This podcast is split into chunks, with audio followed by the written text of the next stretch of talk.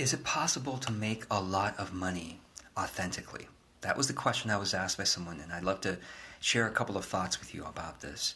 So, whether you want to make a hundred thousand a year, a million dollars a year, ten million dollars a year, whatever it is, how do you do it authentically?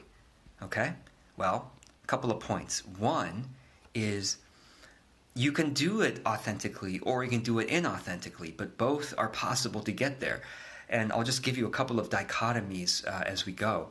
One way is you can focus on the value to the customer versus focusing on the profit to yourself.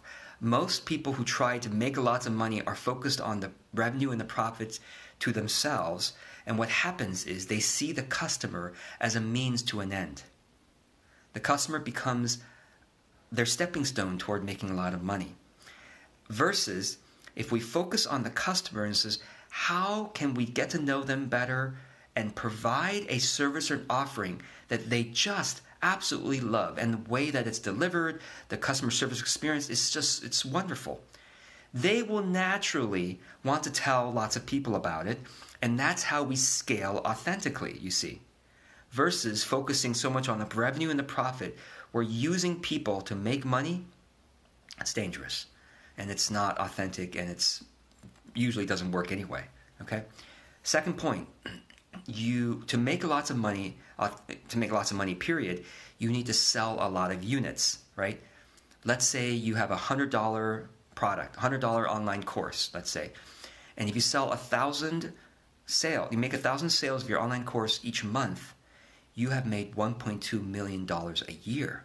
Just a thousand sales a month of your hundred dollar online course, you're making 1.2 million dollars a year.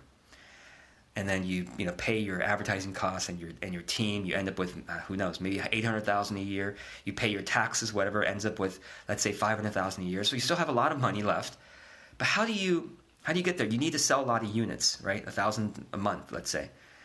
You can get there by either push or pull when you do push marketing, which is how most marketers will teach you, you will learn how to use hype, you will learn how to use scarcity and pressure and even deception and manipulation to get lots of people to buy and to buy again and again from you. And it does work. That's why so much of marketing training is out there that teach these things because it works.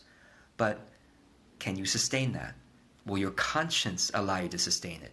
Will you be regretful later in life? Which I've already been regretful having done some of that stuff early in my career.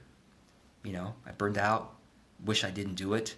No matter whatever the money I made, I wish I didn't. Okay? The other way of doing it instead of push is pull. You have a product and your marketing is so good that people naturally want to spread it. It's it's you're pulling based on the demand from the market is pulling you forward. Okay? And that's really how we scale authentically. Thirdly, as we scale, are we able to scale our caring? Because you have probably experienced businesses that started out as a one person business and like you were their only client or you were one of their few clients and they cared so much about you and they did so, and then once they got busy once they have lots of clients now now they, they, they don't care about any client because they now they have so many clients that's a danger now I'm speaking to myself as well because right now I'm in a phase where I do have to attend to a lot of people. But to to scale the caring is tricky because either it means that you you you you you need to build a team that cares as much as you do. And by the way, how do we do that? We do that by building an audience that is genuine and loyal to us. When we build a fan base that are true fans, it's much easier to recruit great team members from our true fans then because then they're already on board with our mission. They already have seen how we care. They've already em- they're probably already emulating that kind of caring in their own life or in their work. So you to scale your caring you got to build a loyal and true fan base first who who are based who are connected to you based on values okay?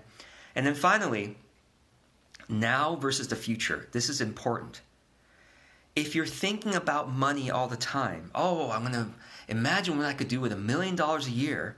I could give to this charity. I could support that cause. I could go on these vacations. Th- where, where is that created? That's created in the mind. It's not created in the heart. Now, you might say, well, the mind, yeah, I, I want to support these charities. But that's still in the future. Your ego is saying, oh, I want to have the control of being able to support this charity, that charity. Your heart is, is in the present. Your heart is saying, how can I bring more love today? How can I bring more courage right now? That's what your heart is saying, right? That's what our hearts do. Our heart is very present. Our heart is beating right now. Our minds are often in the future or in the past, right? So now versus the future. So if you're focused on the million dollars a year, you're focused always on the future. You're, you're, you're very mind driven. But if you come to your heart, you will say, How can I care for my client even more today? As I write this email, as I have this meeting, even if I'm doing my bookkeeping and doing my taxes, how can I bring more joy into the moment? That's a now. That's being present. And if you are present now, you will tend to create a great future. But if you're always in the future, you don't tend to bring your presence now, which ironically does not create a great future.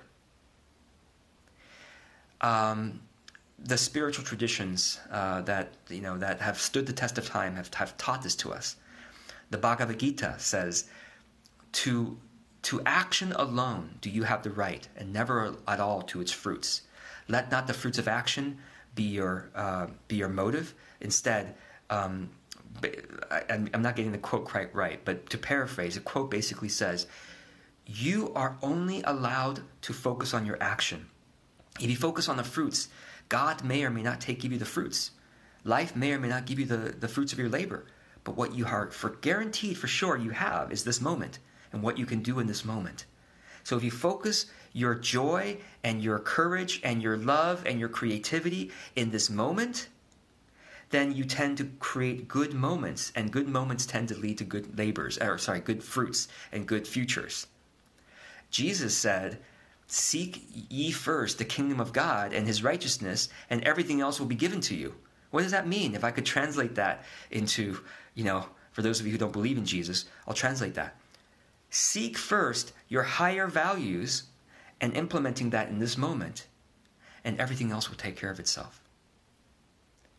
Whether you are doing the boringest thing in your business, or whether you're doing something intimidating and exciting and whatever it's boring, and exciting, if you bring your presence to this moment and you do it well, then the future tends to be good too. Let the future take care of itself. So, how do you make lots of money authentically? You focus on being authentic and caring today and tomorrow, and, and every single day you focus on that. And then your future tends to take care of itself because you will build around you a bunch of people who care about you. You'll build an audience who love you. And when you have an audience who love you, that is the most secure investment because you can sell anything you want and, that they, and, and they will trust you. Okay? So I hope this helps. And um, any comments or questions, I'm always open to your, your thoughts. Take care.